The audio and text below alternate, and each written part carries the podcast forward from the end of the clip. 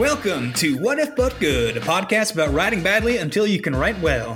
I'm your host, Peter Lundquist. I'm your host that laughs too loud, Evan Pugh. And I'm your taller host, Silas Robinson. Each season, the three of us go through the daunting task of attempting to write feature length screenplays from scratch in just 16 weeks. Will we succeed? Will we fail? Will we give up writing, sell all our possessions, and follow Limp Bizkit on tour? There is only one way to find out. Listen in each week as we battle our writing demons, each other, and the sound of a buzzing refrigerator on What, If But, But Good.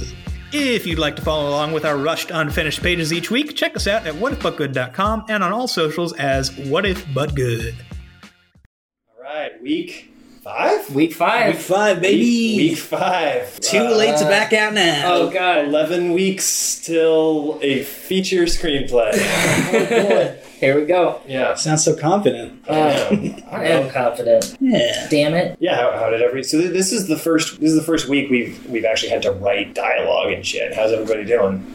Evan, you're, you're nodding quietly. Uh, it was it was hard at first, and I started with writing conversations and not really pointing them in any direction other than like maybe giving a location, but just like starting it out with shit you've never seen in a screenplay. Like, hi, how are you? You know, start start from that very basic level and just start writing lines until you start seeing them. So I did that, uh, and that that parlayed into making it a little easier to to write the pages when the time came. But at the same time, the, the, these first eight pages, when the, the real goal with it was was once again as as with the beat sheet, proving that it exists and that the idea you know is a machine that can at least get up and running. Right. Uh, Like the refrigerator that you may be hearing. That's a machine. It, and it- running. it is running like like Like like a refrigerator Yeah, in yeah. the prank call joke. yeah exactly. exactly. it's trying to write a screenplay too. It's actually get, giving us notes right now.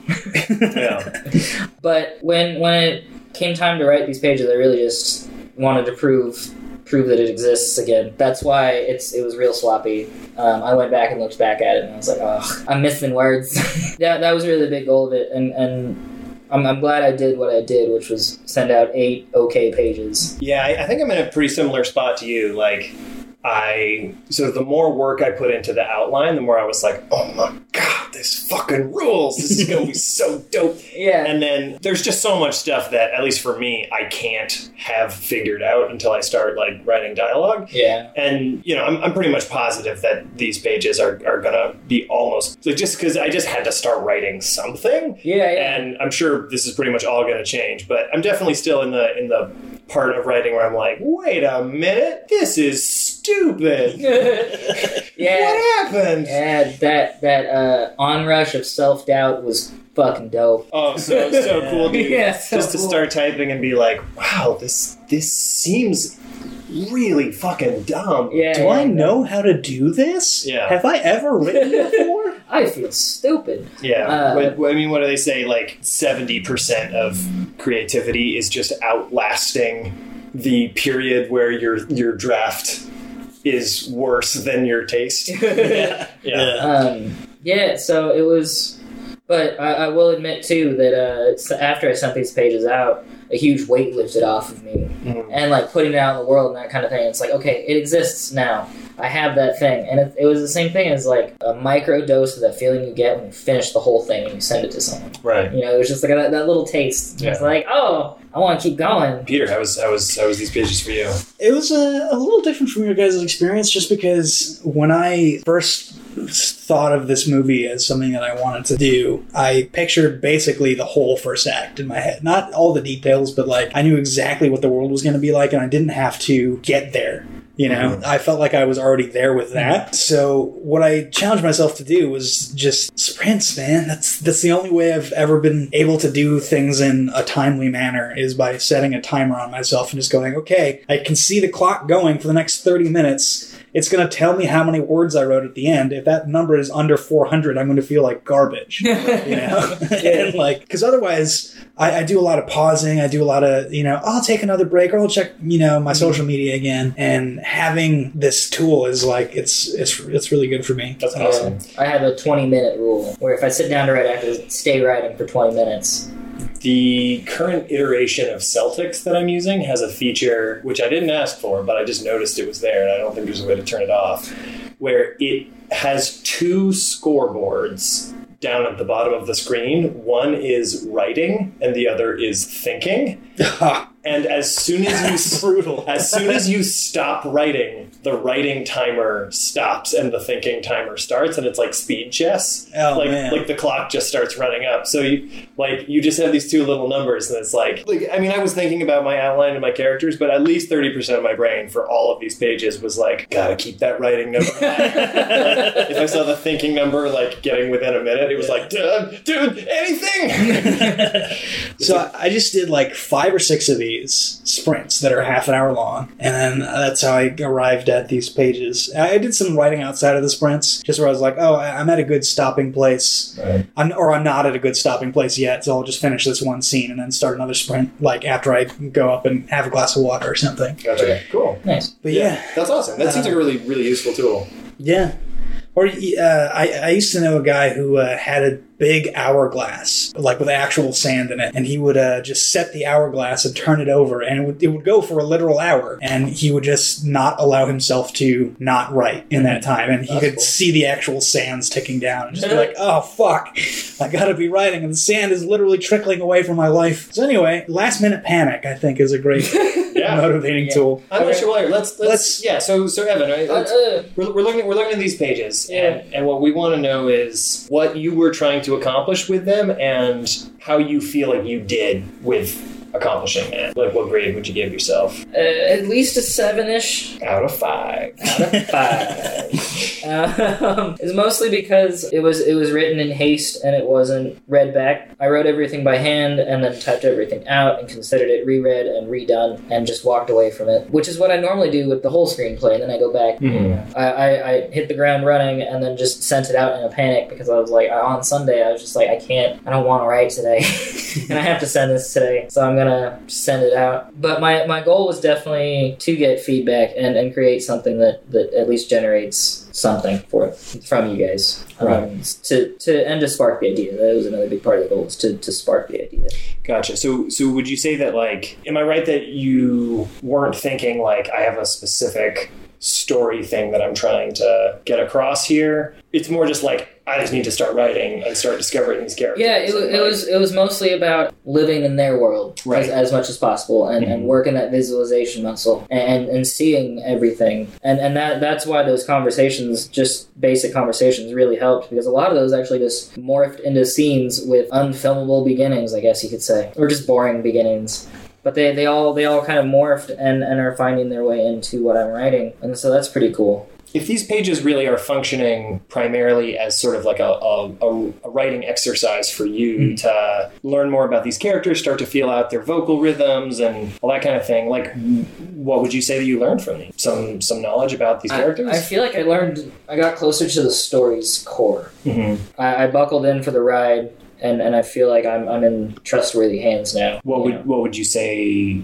if you were going to describe what you feel like that story's core is? What how would you describe it? I guess it's the the life of it, maybe. Because what I'm thinking about is that it's everything, all the details of it have become a lot more vivid. So uh, do you mean that like when you picture you know like the scene that's going to happen in the brewery or the scene that's going to happen in the hospital, Mm. it just feels more vivid in your head when you picture Right, it? yeah, and, I- and I'm really doing my best to let the idea, let follow the idea instead of making the idea, you know, Right. letting it lead, being as open about it as possible. Because honestly, it's uh, it's hard otherwise.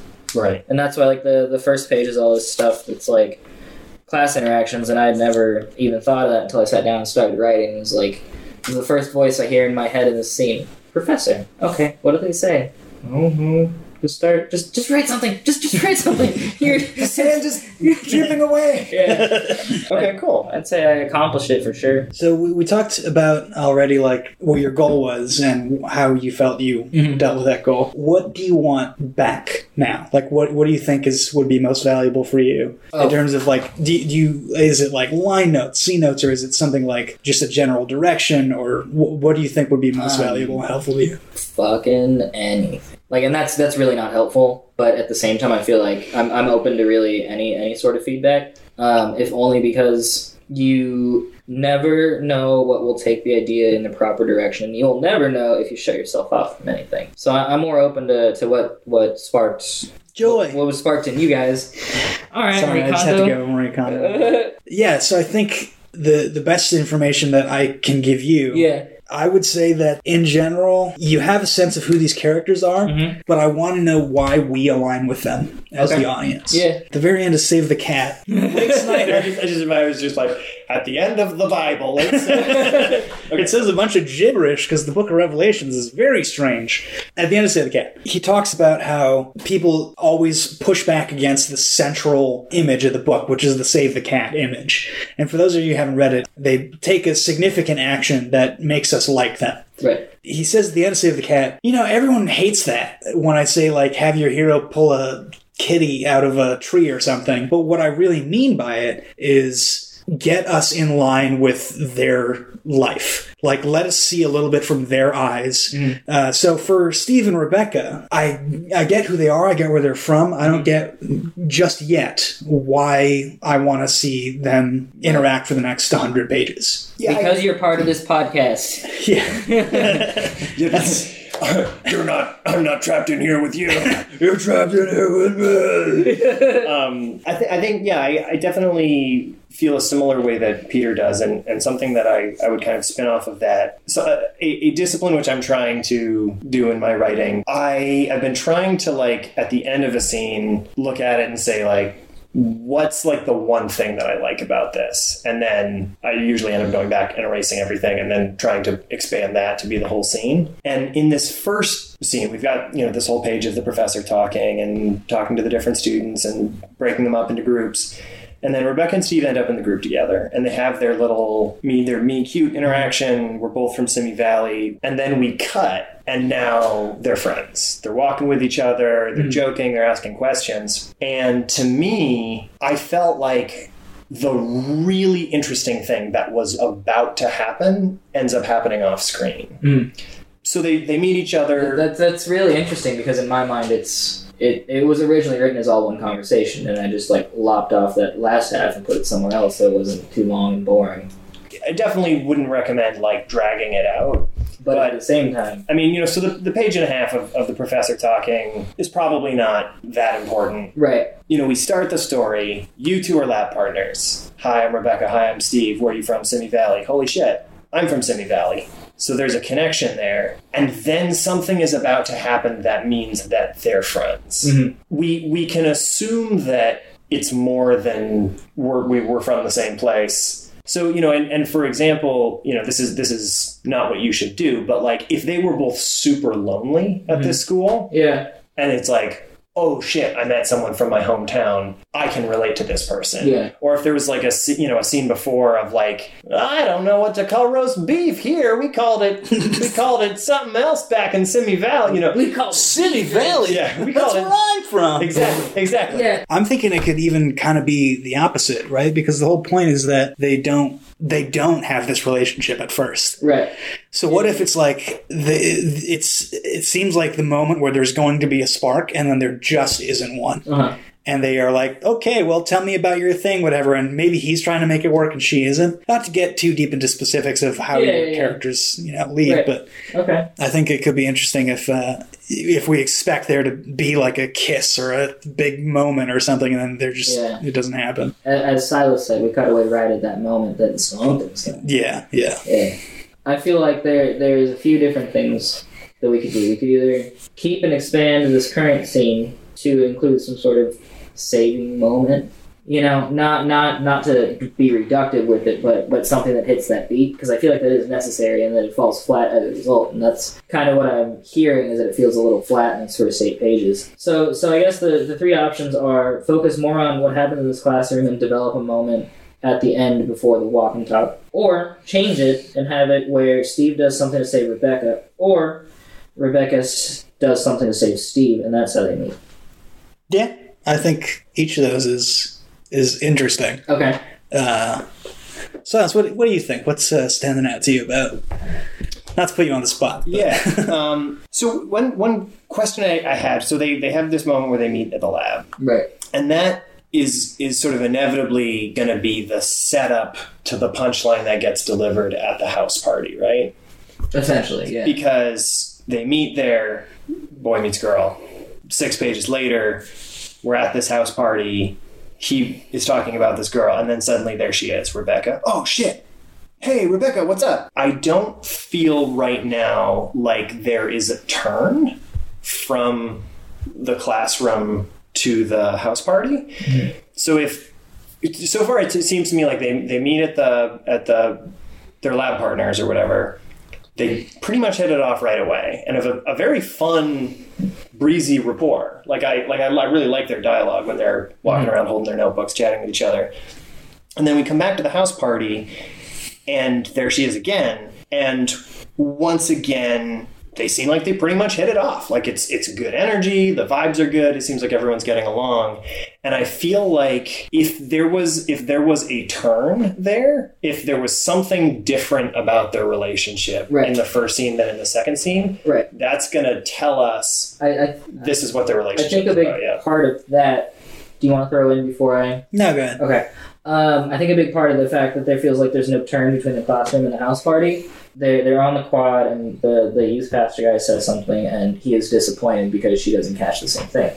Right. There, there's that, and then at the house party, he is he is shaved and is like cleaned up and is less schlubby, and that just I feel like is underwritten and maybe isn't reading. But I feel like uh, there, there there's that little nugget there of change, but I think just didn't come through. Well, I think that there is change there, but it's to me it isn't change that pushes in the direction that you want it to push, which is that their relationship is not going to happen right now, Right. right? And uh, if he's improving himself, Yeah. then she'll be like, "Oh, he he."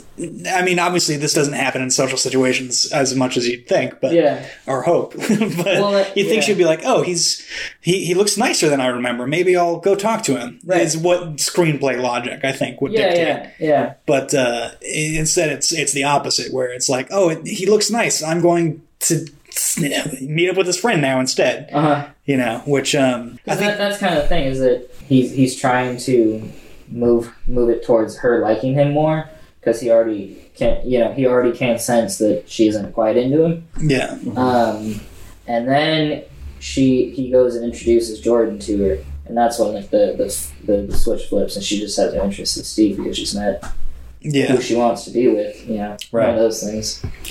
But good, but good. Uh, that I'll just I'll just write that one word clarify. yeah, it, it seems to me then that like if you wanted to to feed two birds with one scone, uh, you it's it's just it's so good. Um, it's um and sort of do our like have a save the cat moment and then also kind of set up this theme of the relationship isn't gonna happen right now. It'd be interesting if it's like he meets this girl, she's super cool, and they get along really, really well, and it's like this girl's awesome. yeah. Go to the party. He's cleaned himself up a little bit. He shaved. He's wearing a button down or Yeah. whatever. And then they're at the party. He's looking for her, and then like something happens where Jordan is having a really shitty time. Mhm. Like someone says something really fucked up to Jordan. He's like, "My buddy could really use a win," and this girl is super cool. and I can tell that she's not that into me right now, so I Yeah. might as well give up the chase on this part. Yeah, that, that, that, that kind of fucks my plot. You know, it's, it's Throw away your plot, do our thing.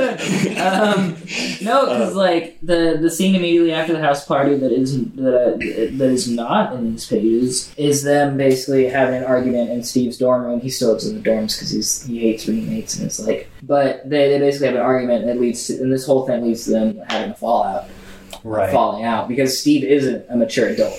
You know that that's a big part of the reason why we don't stay with him in this time in his life because it's just like Right. quit making these dumb decisions. Are you manic or what? Right. You know. Okay. Well, I mean, so don't don't do that thing that, that we Yeah, well, well, no, it's, But- it's still it's still good to like at least encourage it first until he realizes, oh, this was a bad idea. right. Well, at least just sort of as you go forward, know that I think one way or another, it's important to accomplish those things. Yeah, yeah. Whether you do it with, you know, the plot that Peter and I suggested, that's I mean, it's your story. We're we're just we're just we're just riffing over here. Yeah, yeah, yeah. No, Um, that's that's still good. I, I I really like the idea of Jordan having a shitty time, and him willing to just be like, sees how hot Steve's crush is, and then goes and crushes Steve.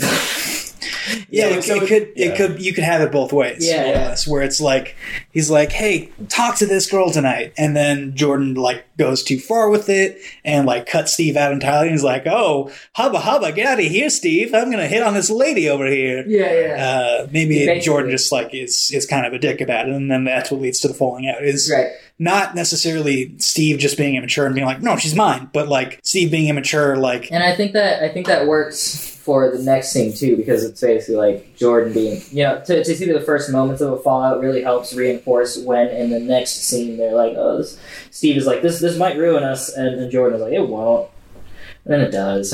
yeah, yeah. you know, Because I've uh, Yeah, not that- to go into too much detail about my own life, but I basically did what we're describing before, Yeah. and uh, and basically my friend who I was hanging out with that I introduced to this girl pulled a Jordan the way that we're describing it, where he just like he just kind of hooked up and dumped her immediately, and she was like really broken up about it.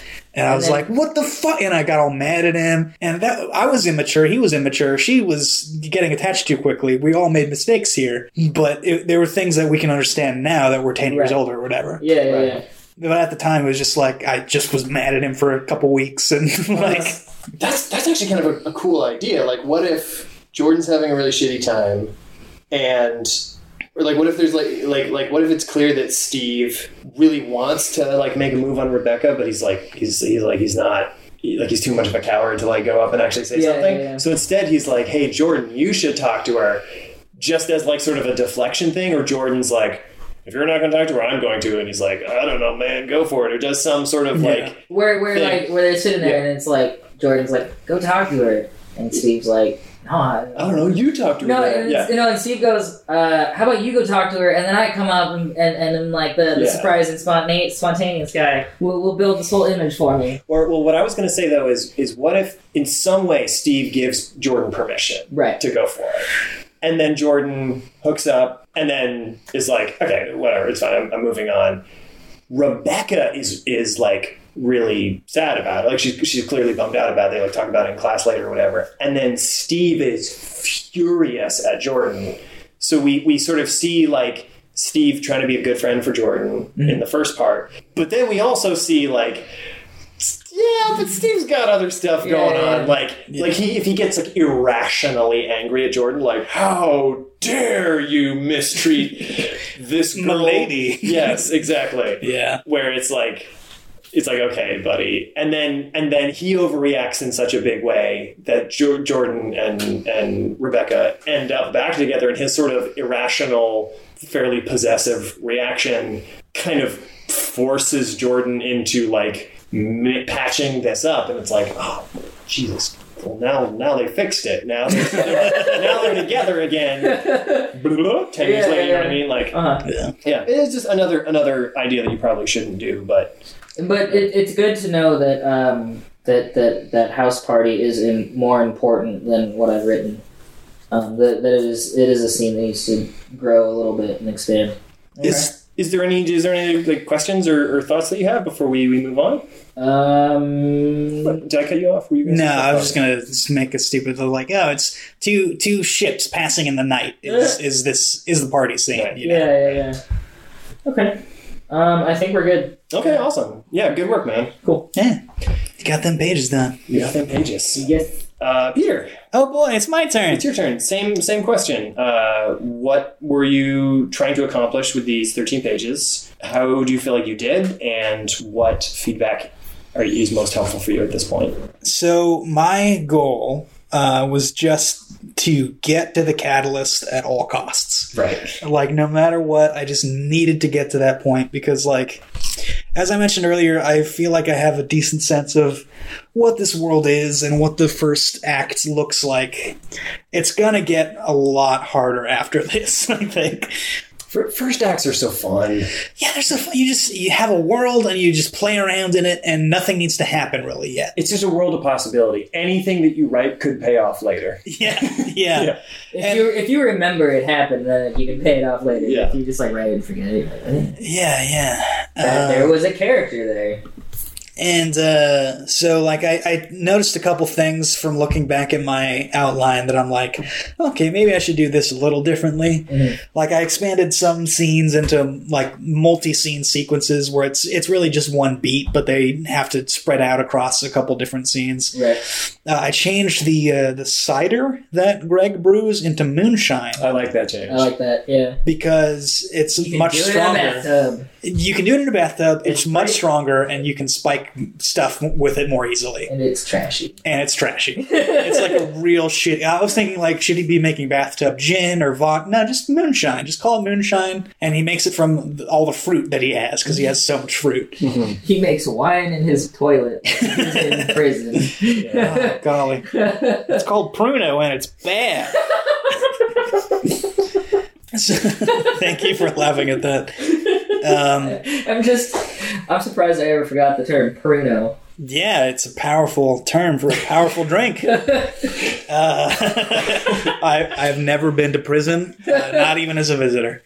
So yeah, so I feel like I uh, accomplished. Uh, considering that my goal was just to get to the catalyst with whatever I needed to get out of the way, I think I accomplished that. Yeah. What I'm more worried about now is just like, you know, where there's fat or where there's scenes that didn't need to be as long as they are or scenes that didn't need to be multiple scenes, like trying to find ways that I can condense stuff. And I wasn't really thinking about that at all. It was just like I had a paragraph of summary for each scene, and then I would look at the paragraph and I'd kind of like squint at it and I'd be like, this, this is two scenes. Why did I write this as one scene? So some of the some of it is like formally incorrect because it'll just say like interior place and then there'll be like five sublocations in that place but i think uh, you know that that's going to come with redrafting which one thing we are going to talk about later not to spoil the fun in advance is uh, how we edit stuff and um, i don't do much editing while i'm writing Right. i do my editing mostly afterwards unless there's something that i need to go back and set up Yeah. Well, my, mine was mostly born of embarrassment. Yeah, it's it's sort of it's sort of a philosophical question of do you edit as you go or do you wait till the end and and and keep track of all the edits that you need to make and then do a big you know But we'll get Yeah. there. we'll get there. We'll we'll, get there. we'll get there. So anyway, that's that's my thing. What I felt I I did and what I felt you know needs work still. So the feedback that I'm looking for, m- most importantly, is is the tone and world in place. And then after that, whatever you guys want to say, I'll, I'll listen to it. Yes and yes. Great. Uh, yeah, It's been a good episode, guys. Thank you for. Le- uh, you, you did a good job uh, with, with it. Just the quality is really good, honestly. Yeah, you, you did what what you did falls really out good of your work. butt is beautiful. Uh, you did really good work, man. Yeah, Yeah. I, I think um, this is a really, really strong, tight first draft. Like this is, it's. I feel like all the pieces are there. I feel like it's funny, it's breezy. Like stuff that you are going to want to change is most likely going to be stuff that you discover in Act Two that you want to set up more so than like this. This isn't working couple couple things that I, I do want to like react to. You had mentioned to me after we stopped recording last week the the suck my dick joke. oh yeah. Um, I like that joke. I feel like the reason it works is because he apologizes. That's my save the cat moment. Is Yeah. him apologizing for telling uh, two joggers to suck his dick. Yeah, no, totally. Yeah. And and what's what I think is really great about that is, I mean, so so he it's been very clear that he's this contrarian, but we learned the thing which I didn't really get from your outline that I thought was really compelling here was how desperately he wants to fit in in this world even though he like refuses to sort of assimilate and refuses to like live their life and like show up to work on time man but he also like i was not expecting that he really really wanted these people to come to his party and that I think is a, a very, very valuable thing in here. I like that a lot. it, it seems like there's a healthy mix of jealousy and pity. Yeah. Um, Thank you. I, that's that's why there's the shortest scene in this uh, half act is uh, the scene where after everyone leaves his party, he just lies on his couch and watches cartoons by himself. Right. And I think that part is really important, even though almost nothing happens in it, just because we see that, like, he was expecting anything else to happen. And here he is doing the same thing that he does every night again. Yeah. It's like a Dark Night of the Soul that's on page 10. Right. You know? Uh, when when I saw that, and, and because you, you you wanted there to be that parallel where she watches the same show at some point, Yeah. I was almost thinking something interesting that you could do is that because the it goes from there, it goes right into her her her introduction, right? You could do it almost like a match cut where he's watching that show, match cut to her watching that show, and then the timer goes off. Where it's just like you, you have that immediate. Yeah, I saw you you wrote on uh, Yeah, I- on I- the pages here the, to put a Sammy scene in there. Yeah, And That that's that's one thing that I'm definitely struggling with. Like, Sammy doesn't speak until the last lo- word of dialogue in this entire first half act. which I think works. Honestly, I don't think it's a I don't think it's a fuck up on your part. Where where because of the fact that that word that she says changes everything in his world, I think the fact that it's the only thing she says in these first twelve pages is give it more life. Yeah, Um, thank you. Yeah, the the the thing that I was honestly my only like the only thing which I was like I I, I could use a little bit more of that was um, I would like some more Sammy stuff, and and I feel like the it's it's a little it's a little tough with there just not being dialogue, and and I know that like for me I struggle with ways to make ways to write that feel compelling to me where it's just action lines. Yeah. I, I wanted a little bit more drama in the Sammy's bunker scene. Like she's on the treadmill. She it, like I mean it says like like I think like the first line is like beep beep beep a big red digital alarm goes off. I wanted to see some little moment with her in that scene where we we see like she has been waiting for this for five years. Like you know, some just like emotional moment where she's like watching that timer ticking down, or like maybe you know maybe she's she's somehow forgotten that it's today and she sees it and like freezes and is like, holy shit, Yeah, holy shit, it's been you five years or have her just something. like Yeah. listless on the couch, and then she just like shoots up and sees the timer in front of her. I- listless doing burpees. Well, the way that I in the later pages that I've written since we did this, she has conversations with her plants, nice. uh, where she just will talk to her plants. Yeah.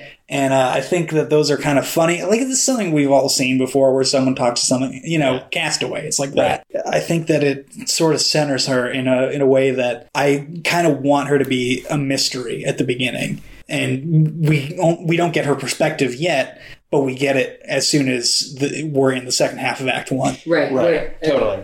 Yeah. But I, I definitely agree with you that like she's so much of a mystery. She's a mystery Yeah. girl, It's- to quote Roy Orbison.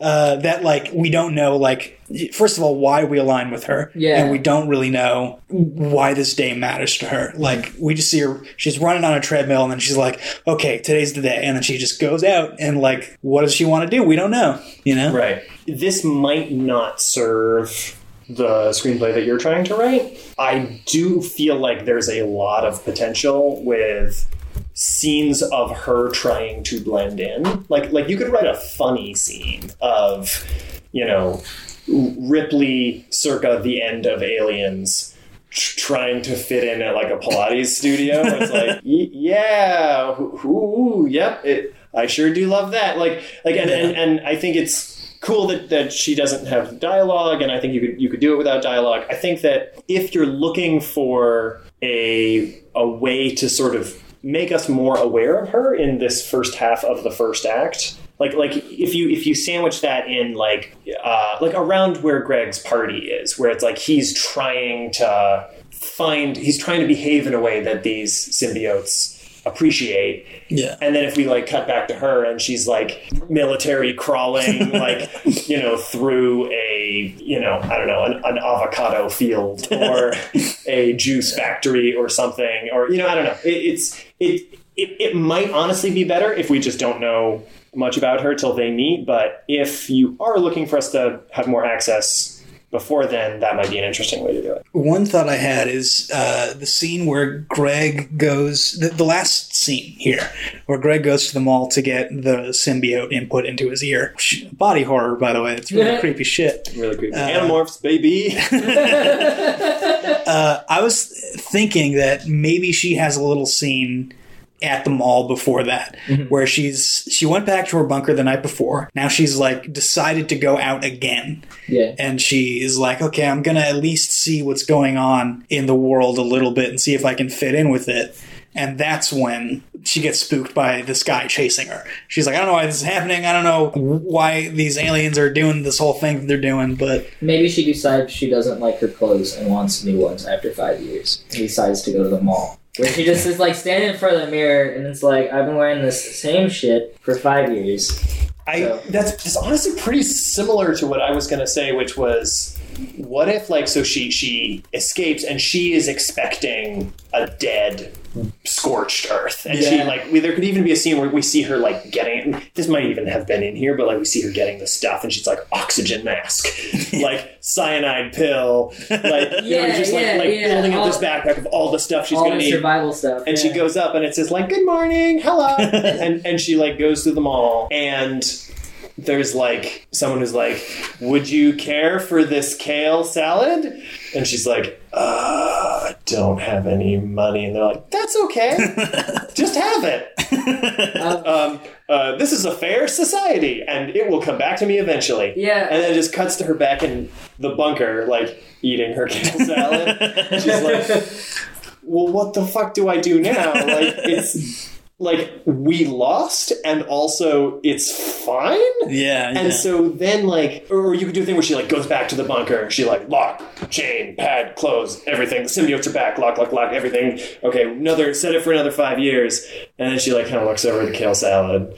And like looks over to the like raw uncooked potatoes that she's been eating. Yeah. And she like eats the kale salad. And then when we see her back at the mall, it's like she she gave up. She was like, I do want more of that good kale. It was though." good It was kale. really good. It was Maybe I- I was thinking she- in like the mall food court or something. Let's Yeah. Yeah, Yeah. like well, because the, the right before Greg discovers her, she uh, is just eating hummus and celery sticks, and then drops them and swears. Right. And uh, like, why is she? Why why did she go to the mall? I don't think that's in there yet. Yeah. Right, yeah. And- Give her yeah. motivation to be there. I love the idea that it's it's just like she's like I would go back to my life of solitude, but oh, it was really good hummus. It was super good. Yeah, or like she could be just walking through the mall and Steve incidentally like walks in front of her into the symbiote store. She turns, she sees it, and she sees them how they're acting towards Steve, and that can cut directly. Steve is your character. By Oh, the yeah, way. sorry. Greg, there we go, Yeah. Greg. Uh, I've been doing that a lot, but like he incidentally passes her. He she watches him go into the symbiote store and sees immediately how they just like lose their shit, and they're like, "Oh my god, Greg, finally!" You're one of us, and then you cut into that scene where it's just like she, you know, you almost play it as one one scene where it's like starts with her in the mall, Steve crosses paths, and then the next scene is with, with Greg. Excuse me, Yeah. So white names. I'm just I'm thinking like she's like peering around a corner like like she's solid snake and she's just eating her celery quietly like uh and then she drops and says shit and then Greg's like what and he turns because she wants to know like why this thing is happening Right, why is this guy getting a thing in his ear Right. uh, Oh yeah, totally. Yeah. I think that's really. I think that's a great yeah, idea. she, yeah, she gets curious about the process and like tries to sneak in because that, that's always a good that's always a good scene when like the the someone's being like voyeuristic and is like trying to get in on it. Yeah. that's cool, especially when it's played for laughs. I think I think it also sets up a couple nice things later on, which is I mean one I mean just this whole it, it sort of reinforces this whole theme that like these are oppressive overlords, but also in a lot of ways they're very nice, and Yeah. that's sort of a central conflict of the story. And, and if if that was something she was struggling with, I think it, that would reinforce that idea. And also since I know that at our midpoint, she is gonna have kind of given up and is like gonna be like, yeah, Cheetos, baby. like, since I know that that's coming from her, if right in the first ten pages she has like a lapse of willpower, I think that would Yeah. set that up in a nice. We realize she has the potential to, to give up. Right, and it's just for hummus now, but later it might be Yeah. for powdered cheese.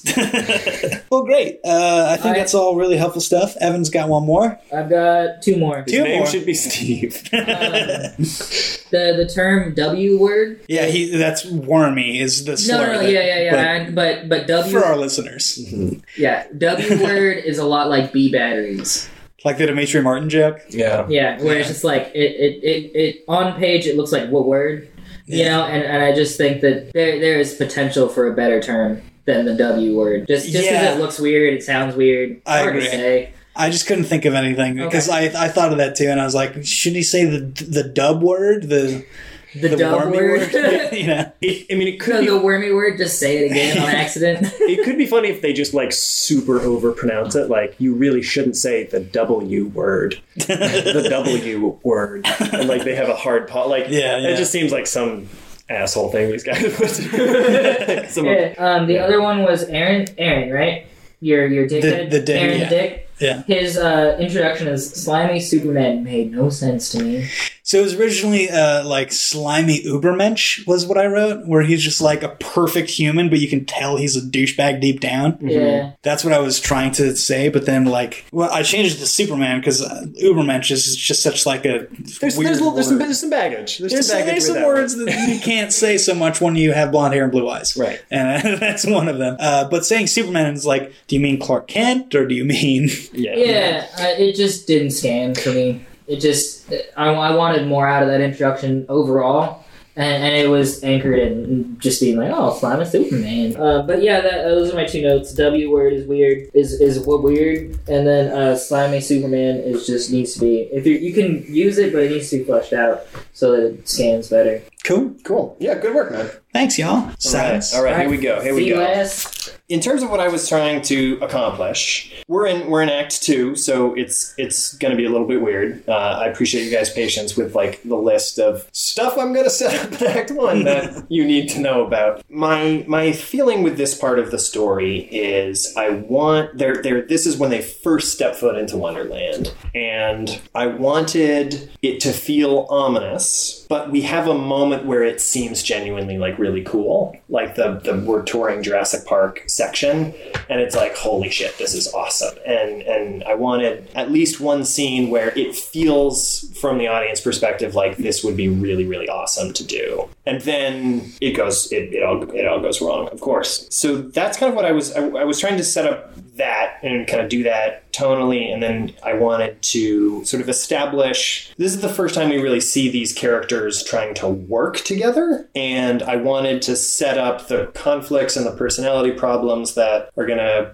be important later on in the story and are kind of going to send the story in the direction it's going to go. In terms of how I did with that stuff, I feel like C B minus. I feel like not not great. A lot of this early stuff is I'm sort of figuring out what what are these characters going to sound like. There's a few things in particular that I feel like aren't really working yet, but before Let me tell you what they are. yeah, but, I was gonna say, but, before I tell you, I want you to tell me. So the, the feedback which is really useful for me at this point. Dialogue, like individual lines, is going to be less so because this uh, this is all going to change. The really really helpful stuff for me is. How, how you felt about these characters and what vibe you're getting off of them. That's super, super useful information to me. Um, especially if you're not getting much of a vibe off of anybody. That's that's the most useful. If there's anything motivation wise or sci fi wise or just physically what's happening in this very confusing, surreal space. Anything that, that wasn't clear or that you didn't have a, a good mental image of in your head is, is really useful for me as well. And then just your, your thoughts. What, what you, what, what, yeah, how, how it felt to read for the first time. Will, in terms of world building and in terms of giving that paradise scene in Elysian Fields kind of thing, was really cool. Uh, I, I think you definitely nailed the, I guess, the arc of, of how it works going into this thing, where they, they go in and it's pretty idyllic, and they're able to get started, you know, and then they open out into this beautiful world that seems super dope the way you wrote it. And, and you, you do have enough time in that, like, what dreams may come kind of space of you know that that view of heaven is how I view what what you've written uh, is is in that same tone, I guess. Yeah, I- I, I think you're doubting yourself too much, but we're all doing that. Not me. I think I'm great. First draft, But- baby. Your characters are definitely in conflict at all times, and I'll let you know when that gets exhausting. Yeah, there's one one thing which I wanted to ask you guys about. So, you know, the the, the reason I chose these characters to be in the story is because I felt like they would clash in interesting ways, but I also like this might not be the right time for that. Like it it No, it. It, it might well, I don't know. Yeah, I, I feel like it is it is a good time for conflict because they're all in this this brand new fucking world, and you know, and that you know when when everybody's in in a state like that, they're all a little scared, on edge, and uneasy, and that'll result in conflict naturally. Um, and I think he played off of that. And I also loved that immediately after they got there, somebody was already like, "Yeah, we're out of time." Like that because there's always got to be that one Yeah. schmuck who's like, "Let's just let's just go." I'm nervous. I'm nervous.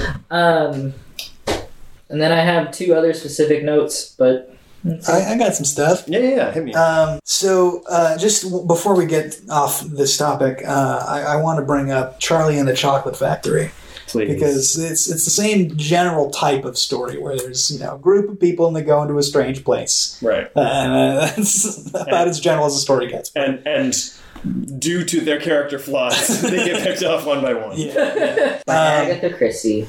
in Charlie and the Chocolate Factory, there's this big. They're having conflict throughout Mhm. all the the kids that are entering the chocolate factory, but um, there's a definitive like moment of wonder where when they first get into the chocolate factory, they're still bickering the whole time, and we we've learned everything we need to know about their characters, but there's a moment where it's like.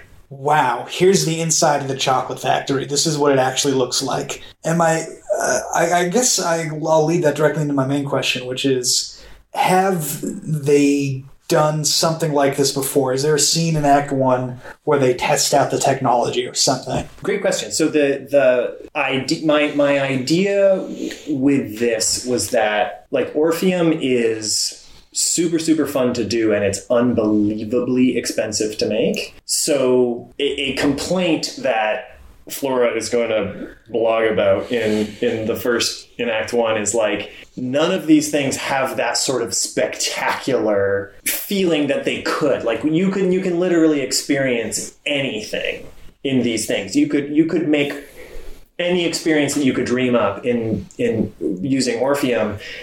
And, and what we're seeing is like it's a lot of hallways. It's a lot of linear hallways because they're cheap to make Yeah. so my idea was that like all of these people have done Orpheum, but that moment when they step outside of the shed and it's that like huge jungle, I think that should be that should feel really really amazing and that should feel like something that the characters have not really gotten to experience before. Right, because it's it's the biggest thing they've ever seen when they when they're on Orpheum. Right, Right. Where yeah. it's just it's usually just the hallway. Okay. So yeah, there that that sense of wonder needs to be played up then I think you're in the right direction. I don't feel super committed. Like right now, what I wrote is like it's a jungle. There's it's it's totally possible that that should be something way cooler than a jungle. Well, so I think the issue is not necessarily how cool the stuff is, but if I recall correctly, Orpheum is usually very time consuming and expensive to make.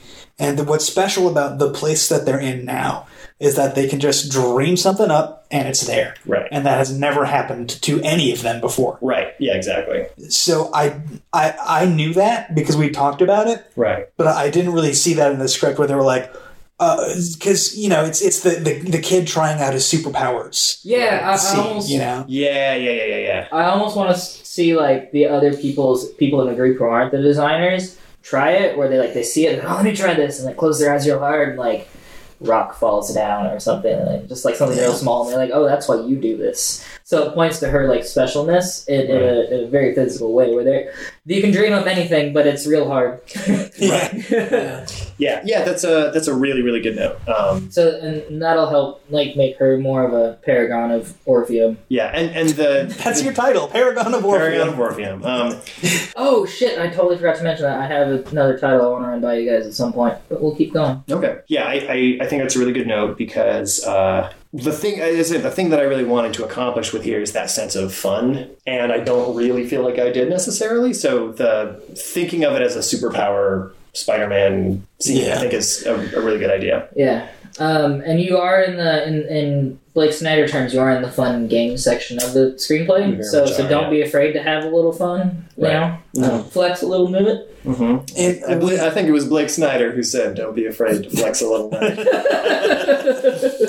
We, uh, Evan and I recently saw Aquaman, uh, which Right. came out quite a while ago, but we just saw it For a whole seven dollars for two for two people, yeah. And there's a the moment in Aquaman where they go to the underground city for the first time. Uh, Atlantis. Atlantis, yeah. I forgot the name of Atlantis, where Aquaman is from. But where they go to Atlantis for the first time, Atlantis, New Jersey, uh, and there's just a bunch of shots of like manta rays swimming around, Yeah. and then there's like they talk over them and say, "Okay, here's here's the rules of the world." By the way, you got you, there's water cannons that we'll never mention or whatever. Yeah. There's all this other shit that you got to worry about that we're setting up later. But what's most important is just like, look at how cool Atlantis is. You never realized how cool Atlantis was because you didn't go there because they killed your mom or something. Like, Yeah. whatever. Atlantis is cool though. Go there. A lot of movies have that at the beginning of Act Two. Okay, that's a really good note. Uh, did you have anything else for me? I think that once I see Act One, I will have a much better sense of what these characters' relationships are. And what the fuck is going on?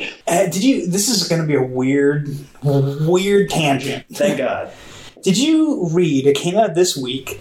The story about the making of the video game Anthem, the Bioware epic loot shooter, multiplayer online big game. I, I did not. No. Okay. Um, Anthem was made by BioWare. They rely heavily on something called BioWare Magic and hockey stick development, which is where it's flat for a long time, then it shoots up in the last few months. And usually they are like panicked for the last six months and working crazy crunch hours. But because of BioWare Magic, it always came together and worked. With Anthem, it just didn't. I would recommend that you read that article because uh, the the scene in it where they, they say like should it be a pool? No, it should be a river. We should delete the pool. We should delete the river. Whatever it is exactly like this the thing that they interview a, a developer anonymously in this profile of the making of Anthem. They're like, yeah, um, we were just in this visioning process for years where no one wanted to take control and some people would try to take control but they didn't have the like the credit to do it and uh, the people would just specifically here's the part that i was thinking of people would just go into meetings together to hash out like an important part of the gameplay or the lore or something and just talk for two hours and then come out of it with no deliverable, like with no information that's new. It's like, okay, well, we'll we'll table it, and then it's like, well, the, the point of this meeting was that we tabled it before. Right. You know, uh, Okay. I think that kind of culture is like very relevant to the relationship you have between these Yeah. characters. Yeah, yeah, that, that that makes a lot of sense. And the the feeling that I was trying to go for here was that like right at the beginning, everyone's still kind of in shock Yeah. from this being in this really weird, disorienting place.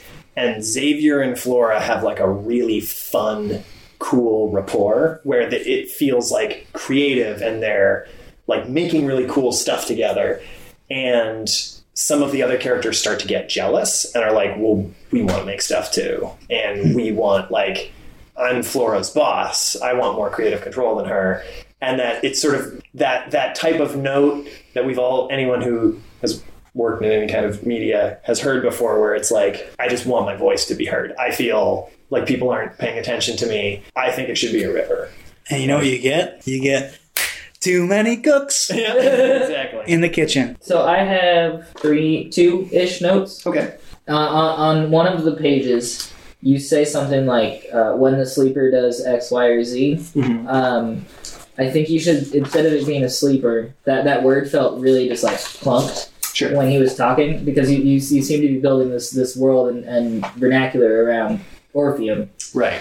Um, I, I think you should either stick with the generic drug term and call him a user, Mm-hmm. or you make something up for him. Gotcha. My, my suggestion was Orpheatics.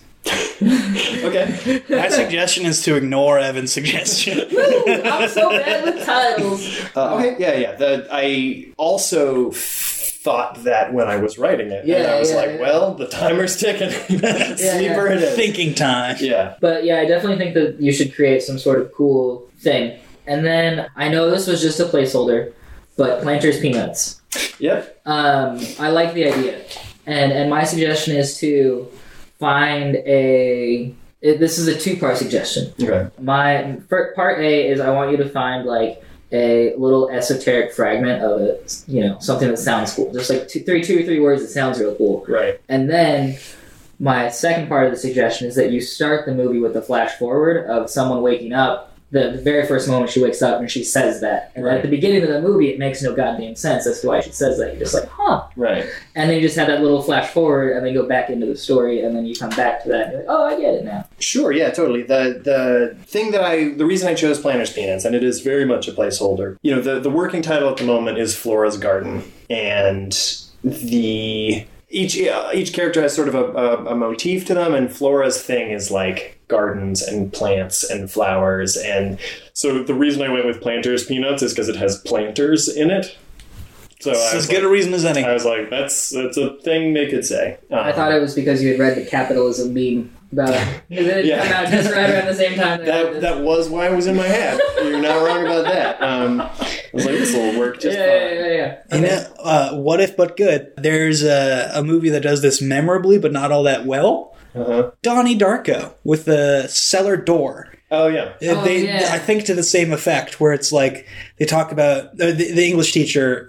I can't remember who played her, but um, the English teacher talks about cellar door was deemed the most aesthetically pleasing two word combination in the English language, and then just Donnie hears it in his head later, and we don't really know why. Not, not much in that movie is explained. It's very cool, but it doesn't like hold together. I don't think. I don't think so either. Fuck you guys. I'm just. I, I, loved it when I was thirteen. yeah. yeah, it's it's the same kind of thing where like there's a justification to why it's those specific words, Yeah. other than just like oh, it's just a cool thing to say. yeah. Yeah. So if you can find something that is like emblematic and deep and powerful and smart and good, Maybe- good luck. Maybe Yeah. something by Emily Dickinson. I think uh, what I will probably do is keep writing, and then later on, when I'm when I think of something cool, and I'm like, oh, I should uh, I should set this up somehow. Just make it make it that. Yeah. But Um, your pen's too far away. But I can't. so, uh, some. I think we can. Uh, you got more stuff about this bit specifically? Well, I was gonna, I was gonna. Tr- this, this is sort of a, a thing which has been on my mind about this, um, and then I think that's kind of a good segue into what I think you were going to talk about. I so last time we, I talked about how I was reworking the character of Victoria from being sort of a, a basic texting vanilla chai latte sort of LA type into more of like an Obi Wan like wise character, but. I definitely didn't do as much work, much character work for sort of the new version of Victoria as I did for the old version of Victoria. And something which occurred to me as I was rereading my stuff is that the sage character, the Obi Wan or the Gandalf, is always the shot caller. They're always sort of the de facto leader of the group. Hmm. And Victoria is not at the moment. She isn't really in a position of power. So writing her as kind of a, a sage and like a wise character who isn't in a position of power, basically she just asks questions. So I feel like that character is not is like really not working right now, and I need to do some pretty big edits in order to make her work. Um, She just stands around and spouts aphoristic wisdom. I, I think what I'm going to probably do is make her the leader Yeah. and make Joaquin someone that she hired, and so then there's But- more of a power dynamic thing there. But keep the keep the Joaquin and Florida thing because I like their Right. they, they butt heads real well. Well, and I, and I think they might butt heads even better if he's hmm. not the boss. Then if he really, really try wants to be the boss. Yeah, if he's more like a Boromir, where he's like, I have good ideas too. Um, but that that so that and that's going to be some pretty major changes in order to implement that. But that that segues into. I think a, an interesting discussion about edits. okay. Well, real quick on the topic of Victoria, I would say that often they're the leader, the sage character is like the leader in name. Right. Uh, w- what I pictured was like what's his name, Shredder from Teenage Mutant Ninja Turtles, where he's he runs the Ninja Turtles. The Ninja Turtles do what he says, but because You they mean- respect you mean- you Splinter. Splinter. Okay, I, I was confused two. Splinter. I don't know how you could have made that mistake. They both whole- start with S. They're a whole three letters different from each other.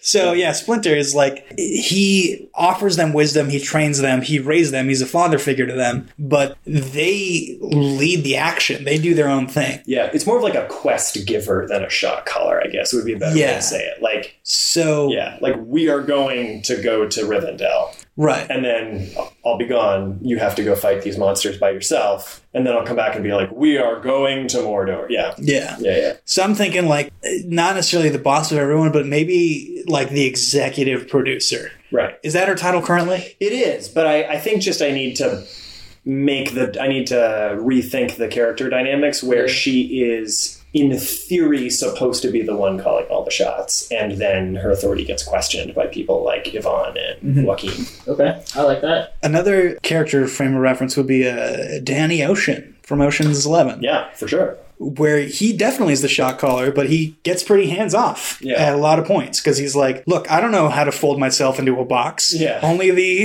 contortionist guy knows how to do that. Yeah, yeah, so yeah. you go do that." Like there's a big sequence coming up. It's like the very very next thing that happens in my story that I I want to like totally gut and make like huge structural changes to that like are going to affect stuff later on. Like I just really feel like it's not working. I also feel like I would rather complete a mediocre story mm-hmm. than abandon a really good one, a really polished one.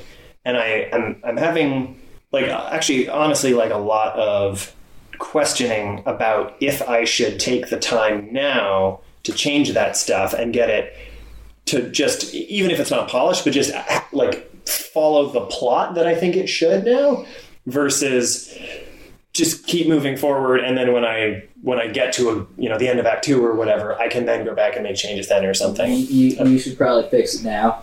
Yeah. you, you can't do nothing with broken bones, man. Yeah.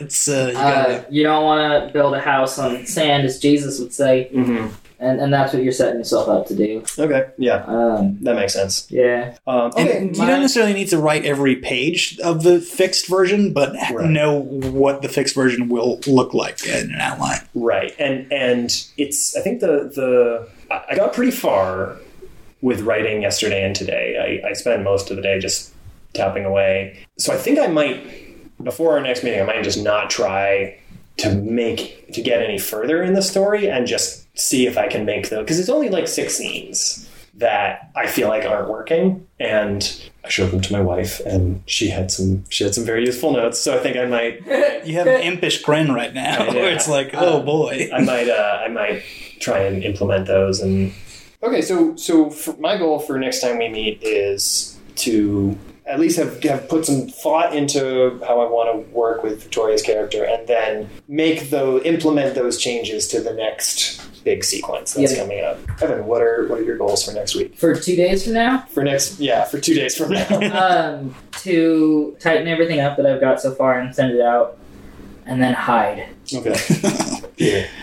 no place to hide, man. Uh, I just, uh, I really would like to get to the end of Act One. I don't know if that's completely feasible. So at least twenty pages is what I want. Gotcha. Uh, you, you, I don't think I'm going to change much about what came first. Twenty pages. Okay. And Good podcast.